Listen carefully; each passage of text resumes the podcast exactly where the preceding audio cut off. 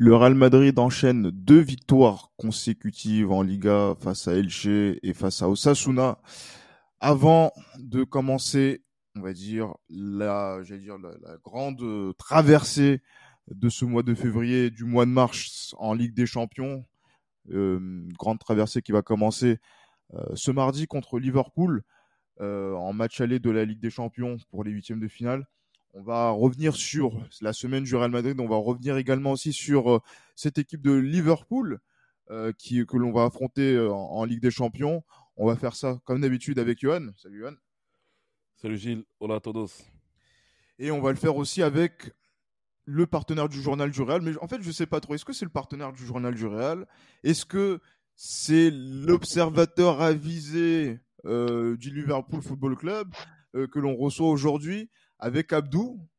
Abdou, euh. comment, ça, comment ça se passe? Comment on doit te traiter aujourd'hui? Est-ce que c'est le Real? Est-ce que c'est Liverpool? Est-ce que c'est l'observateur du football? Est-ce qu'on s'appelle maréchal, maréchal président?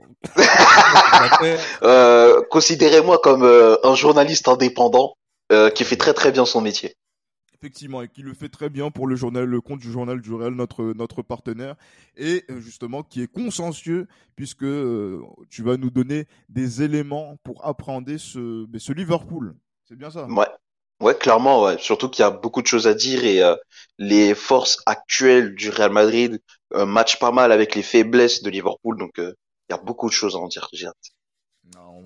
J'ai hâte d'écouter ça dans, dans quelques instants et on va quand même euh, revenir sur euh, l'actualité de notre club, le Real Madrid, mmh.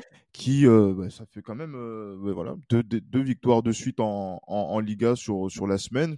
C'est plus, ça, je sais pas si ça fait si longtemps que ça, mais c'est vrai que ça, vu le calendrier qui s'enchaîne aussi rapidement, on a l'impression que ça fait une éternité. Mmh. mais voilà. À l'extérieur, ça faisait un moment qu'on n'avait pas vu ça. Ah, j'allais dire que ouais, c'est à ce niveau-là, on avait été euh, très chahuté sur ce début d'année 2023.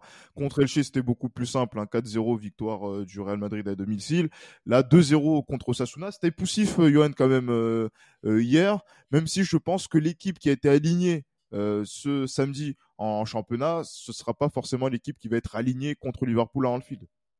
Oui, je pense. Après, oui, comme tu l'as dit, c'était assez poussif. C'était assez poussif dans le sens où le Real a été pas mal chahuté euh, là-bas au Sasuna. Bon, après, au Sasuna, c'est un club dont, dont toutes les équipes, quand, quand toutes les équipes vont se, se retrouvent là-bas, c'est assez compliqué.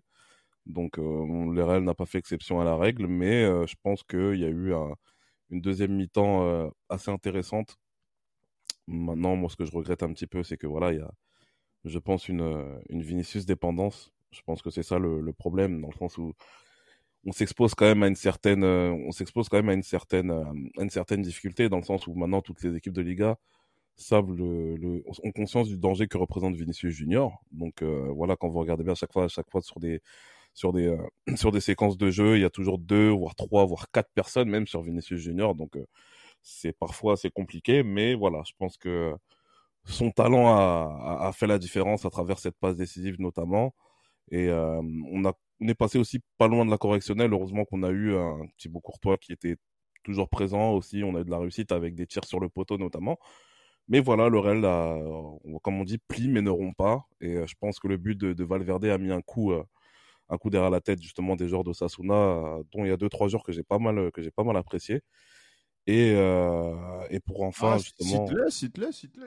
Bah moi j'ai bien aimé, euh, j'ai bien aimé euh, Lucas Toro. J'ai trouvé intéressant à la récupération et puis euh, bon, après il y en a un que j'aime bien depuis euh, depuis Villarreal. Bon, j'avais quelques j'avais quelques comment dire j'avais quelques quelques espoirs en lui à l'époque. Qui s'appelle c'est Moy Gomez, Moy Gomez qui était un espoir de football espagnol à l'époque, ouais. Et puis il y a Brazanac et, euh, et Ante Boudimir. Tu connais mon, tu connais mon amour pour les joueurs de l'ex-Yougoslavie que, j'ai apprécié. donc, euh, donc, voilà. Et puis il y a la, il y a la belle entrée d'Alvaro, euh, d'Alvaro qui a été, euh, qui a été très intéressante et qui a permis justement au Real de, bah, voilà, d'avoir une solution, euh, on va dire de différenciation sur le front de l'attaque, parce qu'on a souvent des joueurs mobiles qui jouent bien au ballon. Là, on avait un joueur qui était grande taille et était capable de jouer en, en remise euh, comme euh, le meilleur buteur, de, à l'instar du meilleur buteur de l'histoire de l'équipe de France. Euh, je, je, non, bon, on va pas commencer à rentrer dans, dans ce genre de. non, j'avoue, c'était de la provoque. C'est très vilain. C'était de la provoque, c'était de la Je vous invite à retirer vos propos. non, mais après, voilà, je peux plus vous embêter avec le sélectionneur de, actuel de l'équipe de France qui a rempilé euh, pour, euh, pour, à vie, j'ai envie de vous dire. Mais euh, voilà, j'étais obligé de voir, j'étais obligé de lancer cette petite crotte de nez histoire de vous embêter un petit peu. Non, non, mais c'est c'est vrai que là, là, Abdou, en plus, là, on, on a, il y a là, pas mal de choses que hum, Johan a, a énumérées, notamment par rapport à la forme des différents joueurs. Euh, mmh. On aurait pu, on peut parler aussi, voilà, donc de, de la de la très bonne forme de d'Ordo Kamavinga devant la défense, hein, que, que voilà, je réclamais depuis maintenant des semaines et des semaines pour pouvoir juger de son niveau, même si je pense que ça va être compliqué quand même qu'il puisse jouer à ce poste-là à, Anfield. On ne sait pas ce que prépare Ancelotti, mais s'il reste sur du classique, il va encore nous mettre Chouameni qui était grippé euh, euh, contre Sasuna. Euh, devant la, défense et mettre Kamavinga peut-être devant, voilà de, devant lui. Voilà, moi je suis pas forcément j'allais dire enthousiaste par rapport à ça. On aurait pu parler voilà de, de Valverde qui a su, euh, surmonter les épreuves dans, dans, sa vie personnelle pour pouvoir maintenant revenir à un bon niveau. On aurait pu parler également euh, voilà du comportement euh, défensif du, du, du, Real Madrid qui a été chahuté. Et on aurait pu parler aussi de Vinicius, comme euh, Johan l'a fait justement, qui euh, semble être provocateur même dans les minutes de silence. Ça, bon, ça, ça montre. C'est marrant, ça quand même. Provoqué, provoqué. Ouais, oui, mais bien sûr, ça montre le problème structurel qu'il y a euh, de, de, du public espagnol euh, euh, vis-à-vis -vis de Vinicius. Et je pense que là, on n'est pas forcément sur la haine du joueur, mais on est plutôt sur la haine de l'autre. Ça reste mon avis à ce niveau-là. Non, mais, c'est clair, c'est clair. Mais c'est vrai que là, la, la révélation aujourd'hui, c'est ça qu'on va essayer de se focaliser dessus avant de pouvoir après passer aux choses sérieuses pour la Ligue des Champions. Abdou, c'est quand même euh, l'entrée euh, de d'Alvaro, euh, voilà, jeune du Castilla, qui voilà, cette, ce jeune Uruguayen qui a montré pas mal de, de, de, choses intéressantes en très très peu de temps et qui nous ouvre quand même une belle perspective quand on voit justement le manque de, j'allais dire, de variété. Euh, euh, tactique en termes de, profil quand voilà Benzema n'était pas là. Qu'est-ce que tu en penses à ce niveau-là? Ben déjà, ce qu'il faut savoir, c'est que Alvaro Rodriguez est un des meubles du Castilla avec euh, Raoul. On le sait, euh, voilà. Si tu regardes le Castilla footballistiquement, ça va pas être ta meilleure expérience, mais par rapport à l'approche de jeu que souhaite Raoul, euh, il colle parfaitement à ses besoins et tu sens qu'il pèse sur les, tu sens qu'il pèse sur les débats. Tu sens aussi qu'il fait du bien avec avec avec Arribas du coup parce que du coup il y a cette véritable complémentarité entre les deux. Petit gabarit technique meneur de jeu un neuf pivot grand etc même s'il est plutôt longiligne plus que costaud. Et ce qu'il y a de bien tu l'as évoqué c'est que du coup euh, en intégrant dans le 11 enfin, pas immédiatement mais au moins dans le groupe tu as un autre profil, tu t'offres une autre manière d'attaquer, tu t'offres une nouvelle option et potentiellement tu t'offres aussi le luxe de faire revivre Dani Carvajal parce que tu auras enfin quelqu'un euh, qui peut, qui est déjà très très bon de la tête. Ouais, ça. Exactement, parce que c'est, je pense que c'est ce qui a fait le plus gros, le plus défaut à Carvajal. On a beaucoup parlé de Marcelo après le départ de Cristiano, mais Carvajal aussi dans le jeu, il a un peu perdu ses repères parce qu'il avait, il avait ce, ce, cet immense monsieur. Tu pouvais envoyer une galette de n'importe où, il la réceptionnait. Et je pense que ça va faire du bien déjà à, nos latéraux, à nos milieux aussi, tant qu'à faire, avoir cet autre point d'appui, peut-être qui va un peu moins décrocher, qui va un peu moins participer au jeu, mais pour le coup qui aura une véritable sur, une véritable présence à la surface. Et c'est ce qui manquait au Real, parce qu'on aime, on aime énormément Karim Benzema, mais t'as pas ce neuf là qui arrive à, à au contraire proposer autre chose tu vois. Et c'est aussi ce qui fait que le Real Madrid est extrêmement prévisible. Au-delà de son, de son schéma de jeu et de ses 11 tous plus classiques les uns que les autres, c'est aussi le manque de variété dans les approches. Et peut-être qu'à l'avenir, à voir ce que ça donnera par la suite. Mais peut-être qu'à l'avenir, bah, avec un Alvaro Rodriguez, ton jeu va un peu moins pencher à gauche et va un peu plus se concentrer dans l'axe. Peut-être que ton jeu, tu vas retrouver une petite influence à droite avec un Dani Carvajal, avec un Vinicius Tobias, si, si on le fait monter. Peut-être que tu auras autre chose aussi et voilà, plus on commencera à s'éparpiller dans les moyens d'attaquer, dans les zones d'attaque, plus on redeviendra aussi impressionnant qu'avant, tu vois. Donc pour moi, déjà son entrée est très très bonne. Sa première passe décisive a été annulée parce que Valverde touche le ballon euh, involontairement. Mais euh, ouais, son entrée, moi, elle m'a bien bien plu. Et je pense pas que ce soit un attaquant dont je vais me dire, euh, il faut qu'il mette ses, ses 25 buts en championnat minimum par saison. Je me dis, s'il fait une saison honnête, tu vois. Ouais, pas maintenant, tu vois, mais tu vois, genre, je me dis, une saison nette, ce serait peut-être un, un 12 buts, 8 passes D, tu vois. Un mec vraiment qui pèse. Et c'est ça qui nous manque, c'est que même s'il marque pas souvent, qu'au moins il y ait ce travail de l'ombre là, ce travail de je pèse sur une défense, je, je fatigue une défense dans le domaine aérien. Et plus Militao qui est très très bon, plus Rudiger qui peut être très bon, plus Alaba qui peut être très bon aussi. Là, tu aurais quatre options, ne serait-ce que sur corner et sur coup de pied arrêté t'as quatre repères différents, t'es bien, tu vois. C'est autre chose. Donc moi, je suis plutôt enthousiaste euh, à l'idée de voir Alvaro Rodriguez dans euh, l'équipe A, à voir ce qu'il va proposer, à voir quelles sont aussi ses perspectives euh, d'évolution et d'avenir. Mais je suis très très enthousiaste. Ça ne changerait en fait qu'on a besoin d'aller chercher un neuf pour doubler Benzema parce qu'il est un peu un peu jeune et ce serait bien de le faire alterner Castilla équipe première petit à petit et aller chercher aussi un délié droit. Mais il y a de belles promesses il y a de belles promesses et surtout que là, par exemple, le Cassia est en course hein, pour pouvoir remonter en, Segunda. Euh, là, au moment où nous, on est en train d'enregistrer et que l'épisode va être diffusé, le Real est en mesure de pouvoir prendre la tête euh, du, du, Cassia puisqu'il y a un match en moins pour le Real qui est à deux points du, leader Alcorcon. Euh, et, là, en fait, oui, la question que disait, que, posait Carlo Ancelotti, c'était de savoir si Raoul était capable de, enfin, était serait enclin à, à le libérer davantage parce que le Real Madrid a mis en avant comme objectif de remonter en Segunda. Et euh, Raoul va compter sur pas mal de, de, voilà, de joueurs qui sont assez importants. Hein. Donc, on va, les Arribas, les Peter, les, les Peter, oui, effectivement, les, les, Alvaro, qui vont être aussi assez importants dans, dans, dans la façon d'appréhender cette, cette saison euh, du côté de la, voilà, donc de la, du, du Cassia. Euh, mais quand même, voilà, c'est vrai qu'il y a beaucoup de, de promesses qui, euh, qui sont, qui ont émergé en moins de, en moins de quoi, un quart d'heure. C'est ça qui est quand même assez impressionnant que on a, on a, on a, on a vu aujourd'hui, aujourd'hui, c'est pour ça qu'on fait un petit focus sur ça parce que c'est toujours bien de parler donc des joueurs, des jeunes joueurs euh, qui sont dans notre Cassia. On a vu des choses que, par exemple, quand Benzema n'était pas là, ben on, se, disait que oui, il fallait que ce soit Rodrigo qui puisse euh, prendre euh, l'axe en tant que faux neuf ou neuf et demi ou d'une certaine manière. Ou sinon, on avait le seul choix, c'était Mariano, Mariano qui était, on va dire, euh, bon, qui est plus concerné par sa coupe de cheveux que par le terrain en ce moment.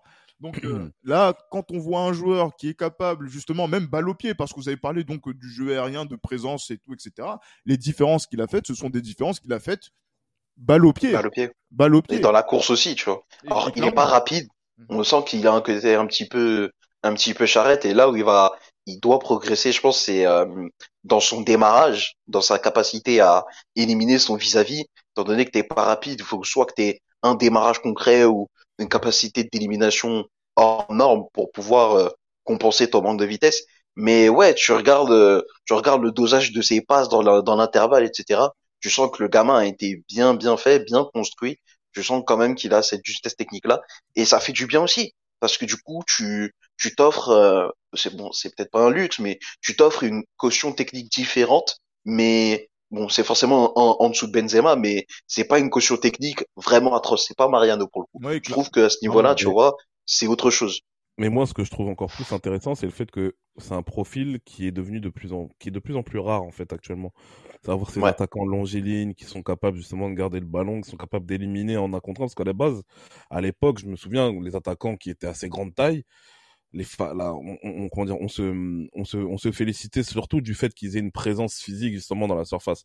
Mais aujourd'hui, avec justement le, le, la manière à laquelle le football s'est développé, aujourd'hui, si t'as pas un minimum, je pense, d'habileté balle au pied si tu joues dans le front de l'attaque, c'est compliqué. Et ce qui est bien, c'est que voilà, hier on l'a vu à travers ses prises de balles, à travers déjà même les choix, parce que moi ce qui est important aussi pour un attaquant de pointe, c'est les choix qu'il fait. Tu vois, soit jouer en remise, soit essayer justement de faire des appels dans le dos de la défense, soit être en point d'appui, etc. C'est vraiment les choix techniques et tactiques qu'il fait qui sont, bah, en tout cas, qui ont montré qu'ils étaient intéressants. Donc, à confirmer, faut pas non plus qu'on s'enflamme, hein, c'est encore un, c'est encore un petit. Mais je pense que le fait qu'on en parle aujourd'hui, le fait qu'on soit très enthousiaste à son sujet, c'est le fait que ça fait bien, bien, bien longtemps qu'on n'a pas vu un joueur formé au club montrer justement certaines choses en championnat. Déjà, avoir sa chance en équipe première, ça, ça faisait bien longtemps qu'on l'a pas vu. Mais être être monté en équipe première et être bon aussi lors de ses rentrées, ça faisait bien longtemps, je pense qu'on n'avait pas vu ça depuis, euh, si je ne m'abuse, et je ne veux pas exagérer, depuis euh, l'époque Ressé Morata à l'époque. Ah, Ressé Morata, j'ai cru que tu allais me dire Javier Portillo, j'allais dire ah ouais, non, toi Non, abuse pas.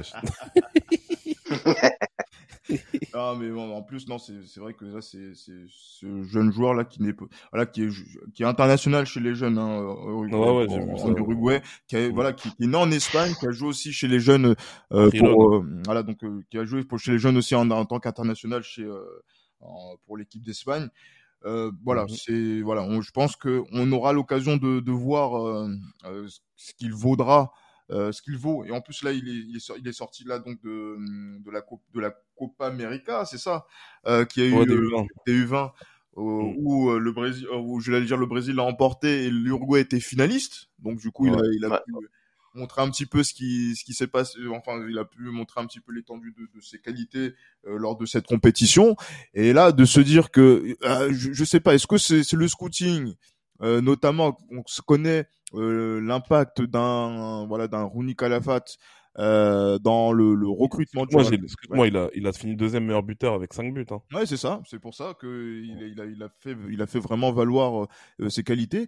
Est-ce que voilà un joueur voilà donc un recruteur comme Rouni Calafat aurait du côté du Real Madrid qui je pense est parti en Amérique du Sud voir s'il y a encore d'autres potentiels joueurs à, à prendre vu que maintenant le Real Madrid les préfère jeunes et, euh, et brésilien, elle peut se dire que tiens, soit dit en passant, hein, on a un petit quand même qui euh, qui a quelques qualités, qui a qui s'est qui s'est distingué lors de cette Copa América. Il faudrait l'essayer parce que là, j'ai l'impression que c'est même quasiment du jour au lendemain que Ancelotti se met à penser à ce qu'il y ait des joueurs du, du Castilla qui peuvent renforcer l'attaque. Et on lui a fait beaucoup ce procès-là l'année passée, un petit peu aussi euh, sur ce sur cette saison euh, j'allais dire, est-ce que je pense que cette Copa América U20 a, eu un, impact sur, euh, euh, ben, j'allais dire, la vision qu'on avait de ce joueur Alvaro qui a été une découverte pour beaucoup de, de, de supporters madrilènes? C'est possible. Moi, je pense que c'est, possible. Après, comme on dit, on connaît Ancelotti et son, management. Ancelotti, le fait de lancer des jeunes, c'est pas, c'est pas vraiment son habitude en tant que tel. Mais je pense que oui, je pense que il va falloir se, je pense qu'il va falloir si en tout cas il reste là encore la saison prochaine, il va falloir qu'il se, bah, qu'il s'attelle euh, justement à ce, à ce type de fonctionnement-là, justement être à même de pouvoir euh, composer avec euh, avec les jeunes pousses du Castilla.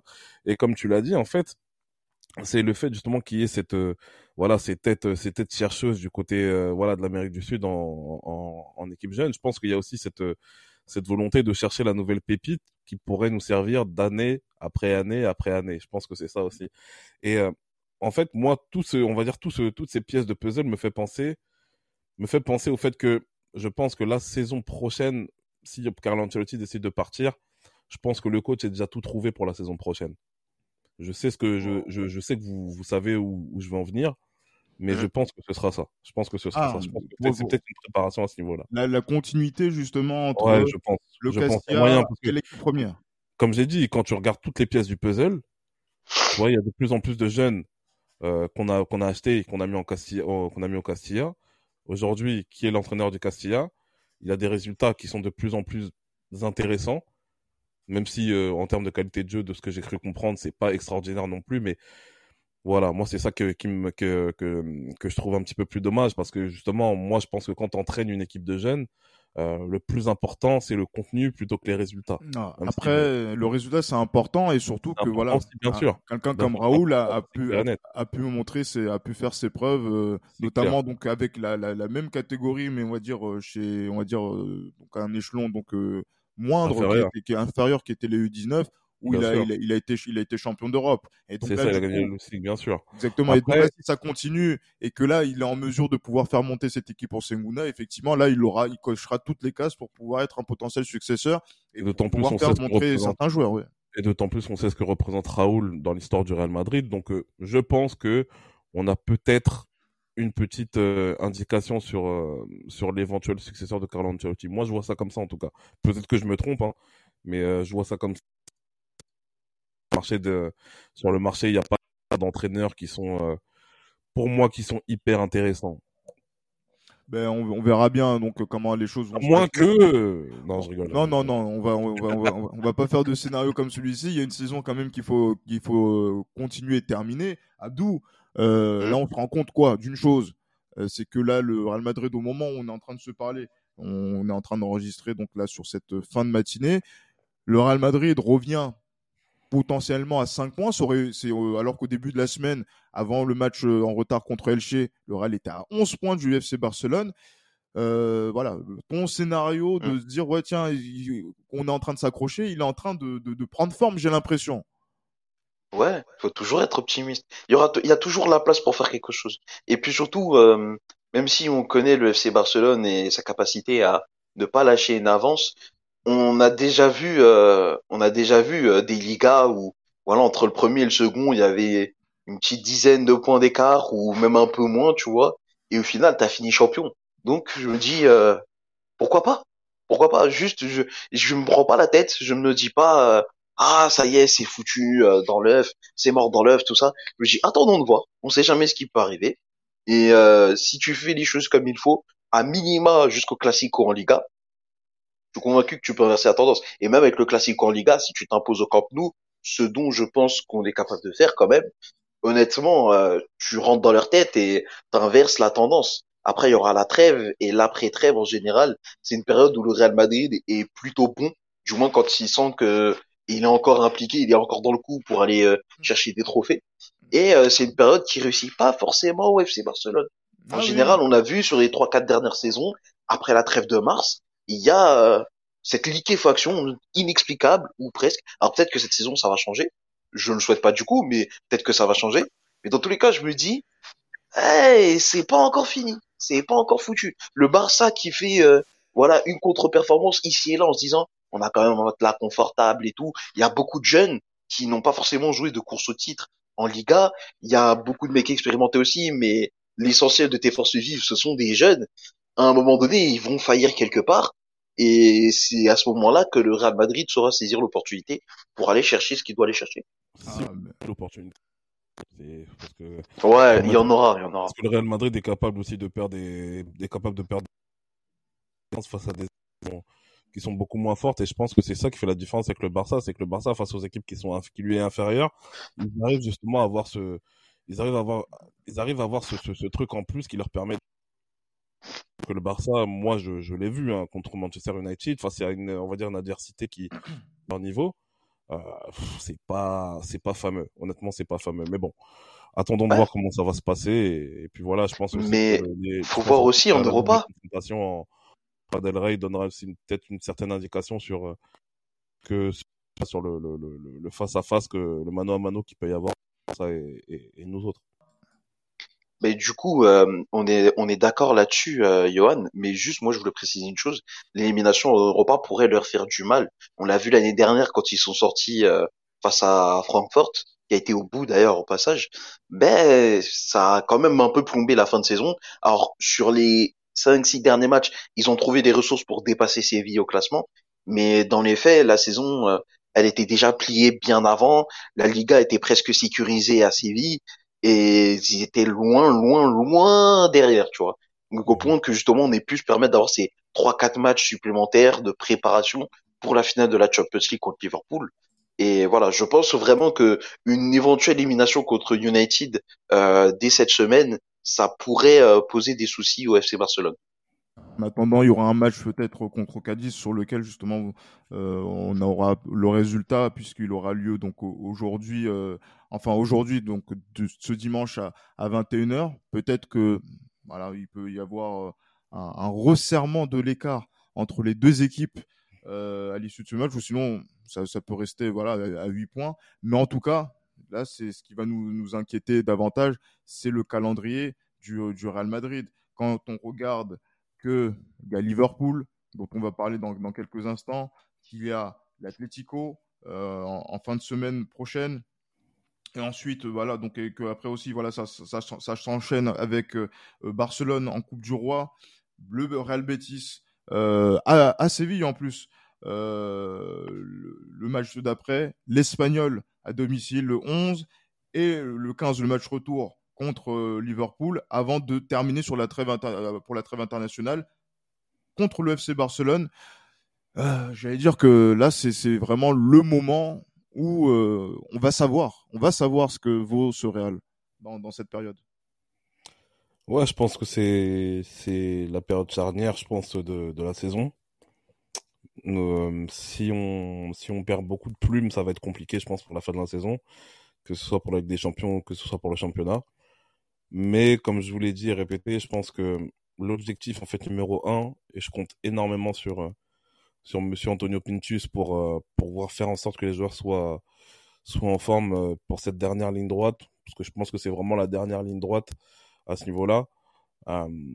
je compte vraiment sur eux, je compte vraiment sur cette toute cette préparation physique pour faire en sorte que les joueurs soient soient 100%, parce que je pense que si notre effectif si tout notre effectif justement est en forme pour pouvoir assumer ce, ce genre de ce, ce, ce, calendrier qui est démentiel, il y a possibilité que ça puisse euh, entrevoir des perspectives assez intéressantes pour la fin de la saison. Euh, pour moi, le championnat est loin d'être joué encore.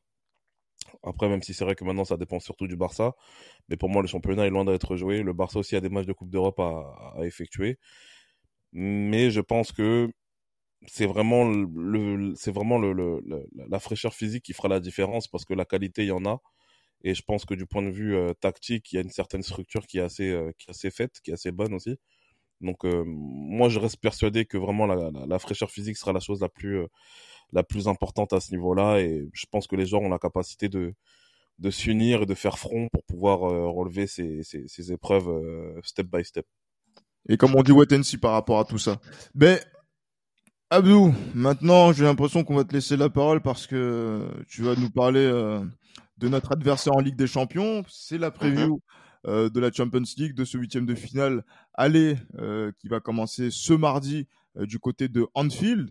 On voit un mhm. Liverpool qui commence à reprendre des habitudes, reprendre un peu du poil de la bête sur, ben, dire sur ces dernières semaines, avec aussi une, une, victoire assez probante contre un concurrent potentiel pour la Ligue des Champions, euh, Newcastle, euh, mhm. qui euh, justement montre que cette équipe-là revient plutôt bien et que certains de ses cadres sont de sont de retour, alors que on avait l'impression que cette équipe de Liverpool en fait, même là, c'était quoi? C'était le sur la fin du mois de janvier, on, se demandait le, le, concours entre le Liverpool et le Real Madrid, c'était qui qui allait être le plus nul entre les deux, puisque c'était quasiment un concours. Donc euh, là, on voit que le Real Madrid reprend du poil de la bête, on voit que Liverpool reprend du poil de la bête. Donc là, est-ce qu'on sera en mesure de voir une opposition entre, euh, ben voilà, j'allais dire le, les deux derniers finalistes de la Ligue des Champions 2022 mais j'ai envie de te dire que tellement les deux équipes étaient nulles à un moment donné que je me suis dit ça va donner le match du siècle. Bon, j'extrapole et j'abuse, vous l'aurez compris, mais je me disais en fait les deux équipes sont convalescentes, les deux équipes ont des forces et des faiblesses et ça peut potentiellement te donner une double confrontation assez débridée, un petit peu comme ce qu'on a vu l'année dernière contre Chelsea où euh, bon, c'était des contextes différents, mais où tu t'attendais pas à ce qu'il y ait autant de buts sur ce match-là, parce que tu disais euh, Chelsea très solide défensivement, le Real Madrid offensivement, si Benzema n'est pas dans son truc, si Vinicius n'est pas dans son truc, c'est très compliqué. Et finalement, ça a fini en 5-4 sur les deux matchs, tu vois. Et c'est peut-être ce que je prévois sur l'ensemble de la double confrontation. Maintenant, euh, ce qui va se passer à Anfield, je ne suis pas devin, je ne peux pas vous spoiler le, le scénario. Cela dit, il est vrai que Liverpool euh, revient en forme. Alors tout le mois de janvier a été catastrophique. Euh, il, me semble de mémoire que bah c'est simple, ils n'ont gagné, ils ont perdu tous leurs matchs en janvier. Ou ils ont, si ils ont, ils ont dû battre les Wolves en, en FA Cup. Il y a eu un nul, une victoire, et sinon c'est que des défaites. Donc là, tu, et même là, ils ont commencé février aussi sur une défaite. Mais, euh, mais du coup, il y a eu euh, le derby de la Mercy euh, lundi passé, qui a un peu réveillé euh, les esprits euh, du côté de Anfield. Et il y a eu la confirmation euh, samedi passé contre Newcastle aussi, toujours sur le même score, 2-0, avec cette fois-ci euh, un peu plus de jeu direct, j'ai remarqué, un petit peu plus, euh, on mise un peu plus sur le gelon de Trent Alexander-Arnold, sur le gelon de du petit crack, du petit prince espagnol, Stéphane Bajcetic, dont je vais vous parler après. Euh, il y a énormément de, de choses qui se sont passées. Cody Gakpo a enfin débloqué son compteur but en première ligue. Et d'ailleurs, sur les deux derniers matchs contre Everton et Newcastle, il est buteur. Et voilà, il commence enfin à trouver ses marques, à trouver ses repères. Darwin Nunez aussi, qui a été buteur contre euh, Newcastle, lui aussi semble revenir à un très bon niveau, mais petit quoique, il s'est blessé euh, à l'épaule sur un choc avec euh, Kieran Trippier euh, face à Newcastle à St James Park. Donc, je ne sais pas trop dans quelle configuration va va se présenter Liverpool. Roberto Firmino est revenu à la compétition euh, contre Newcastle également. Diogo Jota, lui, était revenu contre Everton. Et il, a, il accumule des minutes. Je pense pas qu'il ait encore 90 minutes dans les jambes. Pour Firmino, c'est pareil aussi. Du coup, la question qu'on peut se poser, c'est quelle attaque va aligner Jürgen Klopp? Et là, bon, on sait que Mohamed Salah sera là. C'est le seul qui, d'autres est sûr qu'il sera là.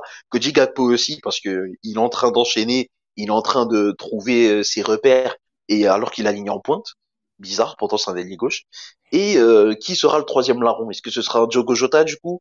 Est-ce que ce sera un Roberto Firmino que tu vas envoyer immédiatement euh, pour euh, densifier ton milieu de terrain? À voir. Il y a beaucoup d'options. Euh, du côté du Real Madrid, quand tu calques un petit peu, là où Liverpool a eu le plus de difficultés, c'est euh, au milieu de terrain, notamment dû à la faiblesse de certains joueurs. Je pense à Jordan Henderson, je pense à Fabinho, qui sont clairement en dessous de ce à quoi ils nous avaient habitués sur les deux trois dernières années. Donc au final, tu regardes en face, t'as un Eduardo Camavinga qui monte en puissance, t'as un Dani Ceballos qui devient une option de plus en plus crédible, t'as un Carlo Ancelotti qui va miser sur Kroos Modric et qui dans ces matchs-là savent se sublimer. T'as Aurélien Chouameni aussi qui est très très bon. Donc, quand tu regardes un petit peu, la bataille du milieu de terrain peut être décisive. En ce sens, tu peux imaginer Jürgen Klopp vouloir mettre Roberto Firmino et le faire évoluer dans un rôle de faux neuf comme il le faisait avant pour avoir cette supériorité numérique dans l'entrejeu pour avoir ce quatrième milieu de terrain qui va venir gêner Aurélien Chouamini, qui va venir presser Kroos et Modric à la relance notamment. Mais aussi, ah, il y a un autre truc. Pour toi, pour toi c'est acté que le, le, le, milieu qui va jouer que, contre Liverpool, ce sera Chouameni, Kroos, Modric. Je pense, ouais. Pour moi, je pense que c'est ce qui va se dessiner. Et par rapport aussi simplement à la vitesse de Mohamed Salah, par rapport au fait de le contenir, et on a vu face à Osasuna le trou laissé quand David Alaba se projette et qu'il alignait latéral gauche. Je pense que Carlo Ancelotti va peut-être aligner Eduardo Camavinga latéral gauche et euh, reconduire sa charnière habituelle à la bas Militao à droite, je pense que ce sera Dani Carvajal du coup. Et Dani Carvajal aura peut-être un peu moins de travail du coup, sauf si Cody Gakpo est aligné les gauche. Mais en théorie, je pense que Daniel Carvajal aura un peu moins de travail que prévu parce que t'as Diogo Jota qui revient à peine à la compétition, t'as Luis Diaz qui est blessé et qui devrait être euh, de retour au moins pour le match retour. Et puis derrière aussi, tu regardes le jeu long, que ce soit celui de Tony Kroos, celui de Militao contre Sasuna qui a été exceptionnel, tant derrière que devant avec son jeu long. Euh, ça match avec les qualités de percussion de Vinicius, ça match avec les qualités de percussion d'un Federico Valverde, ça match également avec un jeu en déviation de Karim Benzema. Et même si Liverpool a enchaîné deux clean sheets consécutifs en première ligue, 2-0, 2-0, ben, la défense est un petit peu aux abois, elle manque de confiance. Joe Gomez, on sait, vit une saison très compliquée. Virgil van Dijk est revenu à la compétition contre Newcastle aussi, donc il va peut-être manquer un peu de rythme. Pour le Real Madrid, il y a une réelle opportunité de faire le taf, peut-être pas dès le match aller, mais au moins de, de favoriser les chances de qualification et aborder plus sereinement la, la rencontre retour au Bernabeu en faisant les choses bien étant donné que voilà, c'est vraiment une équipe convalescente avec les blessés qui reviennent petit à petit. Donc il y a le il y a ce besoin de retrouver son rythme, il y a ce besoin de se remettre en confiance aussi, il y a ce besoin des ce besoin crucial même d'enchaîner du côté de Liverpool. Au final, ça fait un mix où tu auras un match assez débridé et je pense qu'il y aura du répondant aussi côté Liverpool et j'espère juste assister à un très très beau spectacle. Ah justement, il a été très complet, euh, Abdou, hein, sur, ah, euh, sur, hein. sur, sur, Liverpool. On sent que voilà, il y a une maîtrise du, du, du sujet concernant euh, cette équipe. Nous, l'excellence, on connaît. Ah oui, clairement, toujours. Et, qui voilà, qu'il connaît, on va dire, maîtrise bien son, son sujet, notamment quand il faut parler des, des Scousers. Euh, Johan, on a on a quitté cette équipe de Liverpool, on va dire malheureuse face à face à notre Real en Ligue des Champions en, juin en juin 22. enfin fin mai 2021 2022 pardon et aussi en 2021 on les avait on, les avait sortis en, Ligue des Champions on voit que cette équipe en dépit de peut-être des motifs de satisfaction, peut-être que Abdou peut avoir, cette équipe était cuite quand même euh, après avoir joué les 63 matchs de, l'année, donc c'est-à-dire d'être en, course jusqu'au bout de toutes les compétitions dans lesquelles elle était impliquée. Incroyable. Là, il y a eu un contre-coup. Est-ce que cette équipe de Liverpool, après avoir vécu 2022, après avoir vécu 2021 où ils ont trébuché face au, Real Madrid, est capable en 2023 de battre ce Real Madrid? Et euh, est-ce qu'ils peuvent aussi faire cette éventuelle différence qui, se qui pourrait se faire au match aller, même si moi je le dis et je le répète chaque année, on ne peut pas faire de différence en Ligue des Champions dès le match aller bah, en Coupe d'Europe, dans les confrontations euh, aller-retour. Mais voilà, c'est quoi ton, ton point de vue par rapport à tout ça euh, face à, à, cette équipe qui, euh, voilà, justement, qu'on est amené à respecter parce que il y a un ah, fort vécu européen quand même. Ouais. Bien sûr, bien sûr. Non, mais après, moi, je, si par rapport aux, deux, aux, deux, aux deux dernières éditions de Ligue des Champions, quand, quand on les a, les a rencontrés, moi, je mettrais celle de 2021 qui était très, très, très, très, très mauvaise et très diminuée. Celle de l'année dernière qui était très, très forte. Et celle-là, en fait, celle de cette année, je la mettrais entre les deux. On va dire si on devait euh, faire un classement entre, entre les, différents Liverpool que, voilà, que l'on a été amené à affronter ou que l'on va affronter. Je pense qu'il faudra certainement pas prendre à la légère ce match aller à, Enfield. On sait très bien ce que représente ce stade, on sait très bien ce que représente l'atmosphère Enfield en Ligue des Champions. Liverpool paraît assez diminué, mais Liverpool a quand même réussi à se renforcer lors de ce mercato d'hiver, notamment avec euh, Cody Gakpo, comme disent les comme disent les Néerlandais. Je pense que Gakpo justement le mettre en, en, pointe. Moi honnêtement, je le vois plus comme un joueur de pointe que comme un ailier. C'est vrai qu'au PSV Eindhoven, il jouait comme un ailier, mais de par son profil, moi, je le trouverais beaucoup plus intéressant en pointe pour Liverpool. Bon, après, s'ils le font jouer lié, tant mieux pour nous. Mais je le trouverais plus pertinent en pointe et parce qu'en fait, il a un gabarit qui est assez imposant et euh, en plus, voilà, il est, il est assez c'est quelqu'un qui est rapide, qui est technique et qui est imposant du point de vue physique. Donc je pense qu'il peut poser quand même des problèmes à la, à la charnière, centrale. Donc euh, à ce niveau-là, moi c'est vraiment Gakpo que pas que je crains, mais on va dire que c'est ça sera un match qui sera révélateur pour lui. On a on sait très bien ça va être le premier défi de sa carrière, de sa jeune carrière.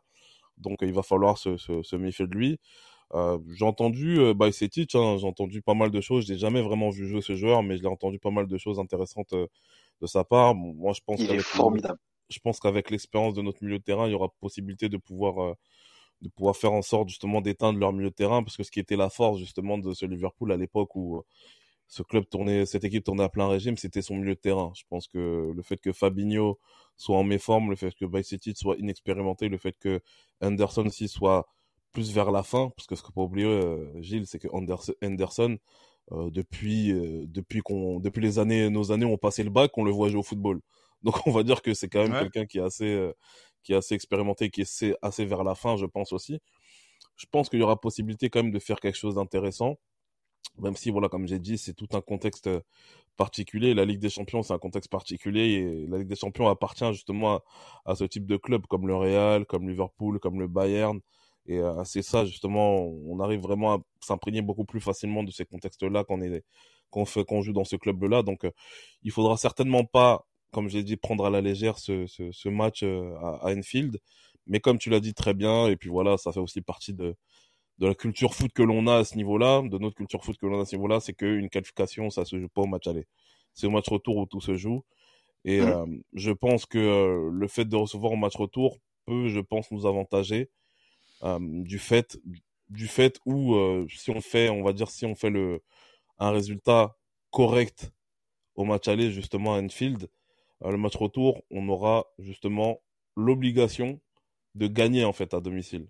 C'est ça qui est intéressant. Et c'est pour ça que justement moi je à la fois je regrettais le système du but à l'extérieur, mais à la fin je me dis que ça peut être aussi avantageux. C'est beaucoup plus avantageux pour moi euh, de recevoir euh, de recevoir au match retour parce que comme il n'y a plus cette règle du but extérieur, ça veut dire que tu as un, seul objectif. tu as un seul objectif, c'est de faire un meilleur résultat que le match aller, tout simplement.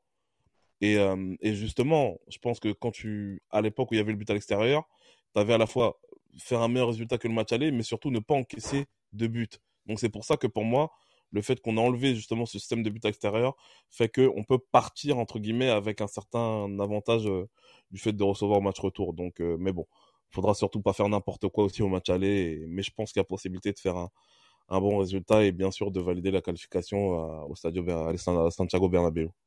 C'est clair que on va être très attentif et très soucieux hein, du comportement du Real Madrid, même si on a vu que l'année passée euh, ce n'était pas forcément donc un indicateur important. Ce premier match de la phase d'élimination directe, on l'a vu contre le Paris Saint-Germain. Je pense que des 16 qualifiés euh, l'année passée, peut-être que le Real Madrid, dans le contenu, a peut-être fait l'une des pires prestations euh, sur le match aller du, plateau sur le match aller, effectivement. Ah ah et, pourtant, et pourtant, on a vu que au bout du compte, au Stade de France, il y avait euh, que voilà, le, on connaît le vainqueur. Donc euh, voilà, donc c'est pour ça que ça ne présage de rien, que ça ne ça ne dictera pas peut-être le tempo et le ton de cette Ligue des Champions, que ce soit pour n'importe quelle équipe, y compris celle dont on a on a parlé euh, brièvement dans le podcast précédent euh, en, en, Ligue des Champions quand on a parlé de centre arrêt etc. Donc du coup il faut toujours être méfiant à ce niveau-là.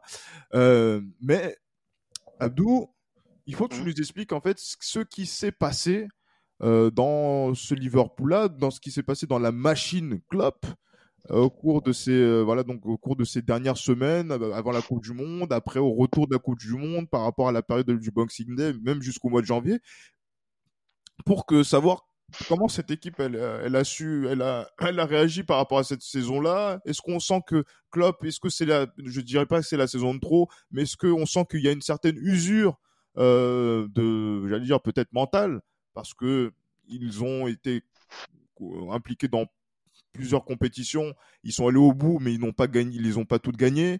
Euh, on sait que Liverpool, depuis maintenant quelques années, euh, qu'est-ce qui s'est passé du côté de Liverpool?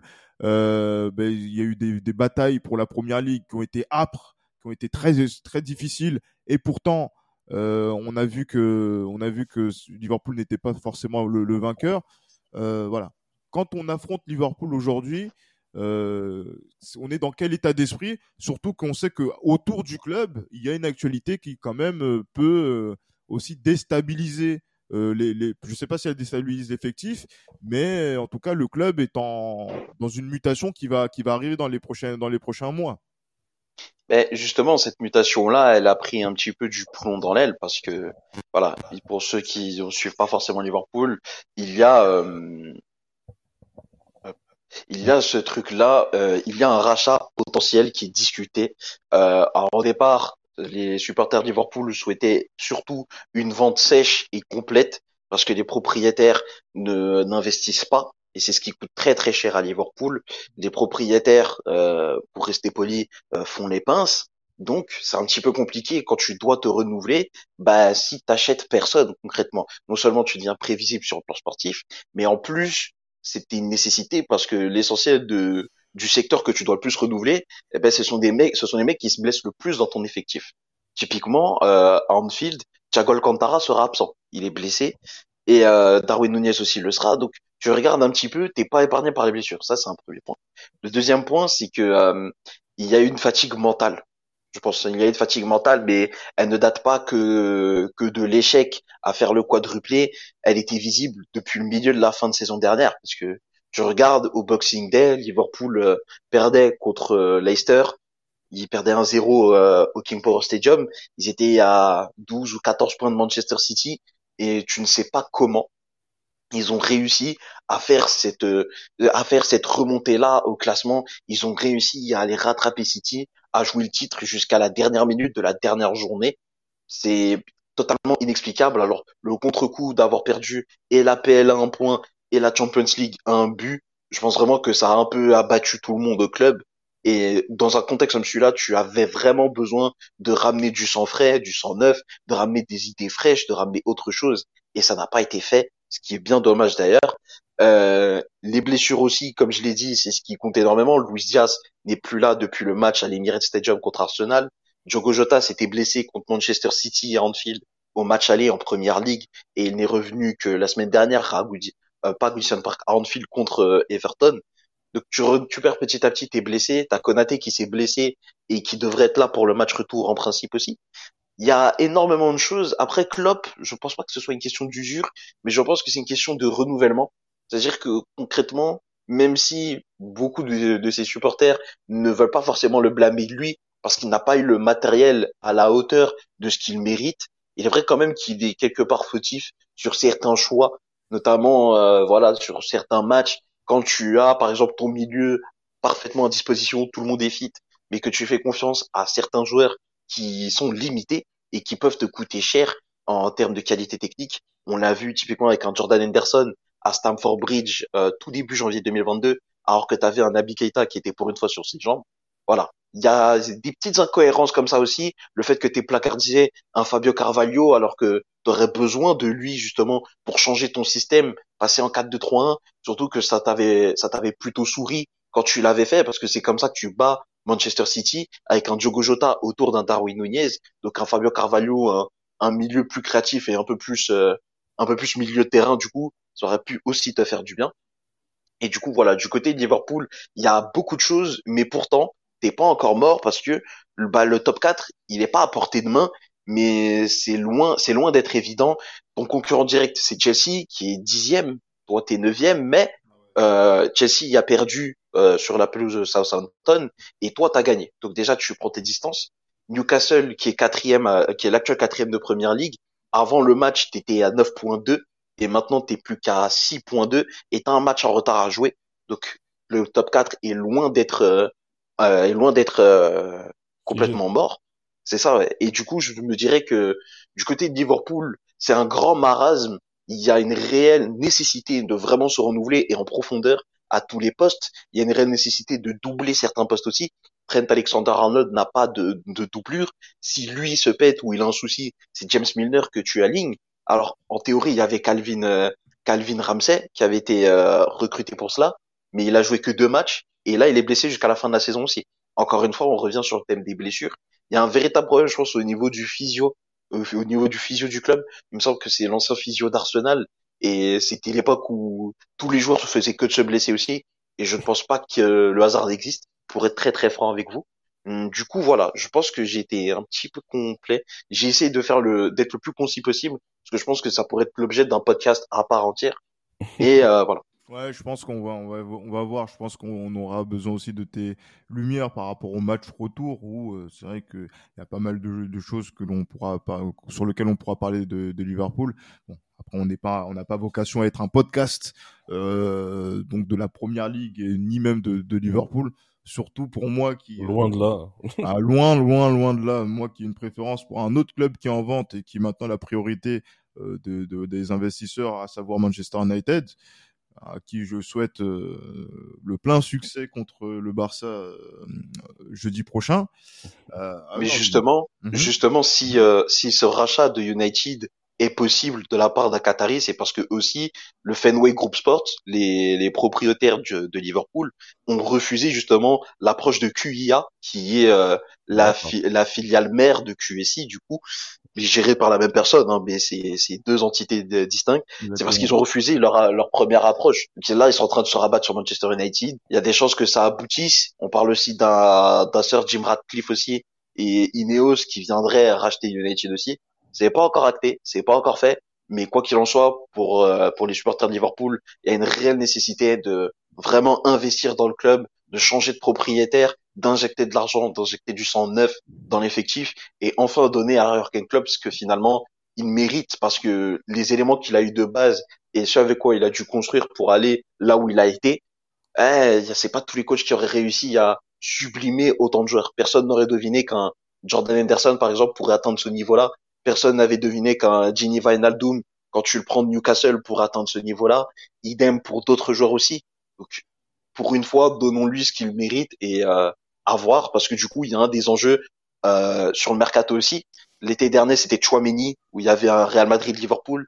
Cet été, ça va être euh, autour de Jude Bellingham. Donc tout ça à faire à suivre. J'ai mal à mon football hein.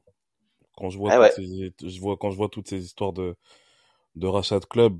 Franchement, au début, moi, moi au début, quand voilà, quand je voyais des mecs comme Roman, comme Roman Abramovich euh, racheter des clubs comme Chelsea, etc., c'était bien parce que c'était nouveau entre guillemets et ça donnait un certain, une certaine exclue en fait, une certaine exclusivité à, ce genre de phénomène. Mais quand je vois que Newcastle a été racheté par des Saoudiens, là on va peut-être racheter Manchester United qui est pour moi le plus grand club de, de la première ligue. C'est, ça, ça me, ça me désole en fait. Ça me désole de voir que ces clubs-là vont perdre, on va dire, une certaine identité parce que voilà, United, on sait très bien qu'il y a eu le, la longue période de domination de Ferguson. Euh, moi, je suis vraiment content en tant que sympathisant d'Arsenal en Angleterre. Je suis bien content qu'Arsenal justement ne soit pas pleinement rentré dans ce système-là, tu vois mais ça me, ça me chagrine un peu de voir que des clubs comme Liverpool, des clubs comme Manchester United soient assujettis à ce genre de rachat. Si encore Chelsea, Chelsea avant qu'Abramovich arrive, Chelsea c'était une équipe correcte de première ligue. Newcastle, bon, c'est, une équipe aussi correcte de première ligue à la base. Mais voilà, voir que des grands clubs comme ça se, se font racheter, moi ça me, ça me désole un peu, mais que voulez-vous, c'est, c'est, voilà, c'est, c'est la loi du football aujourd'hui. Le, soft power est devenu quelque chose d'hyper important dans le foot. Ça me désole et comme je l'ai dit, c'est, j'ai mal à mon football.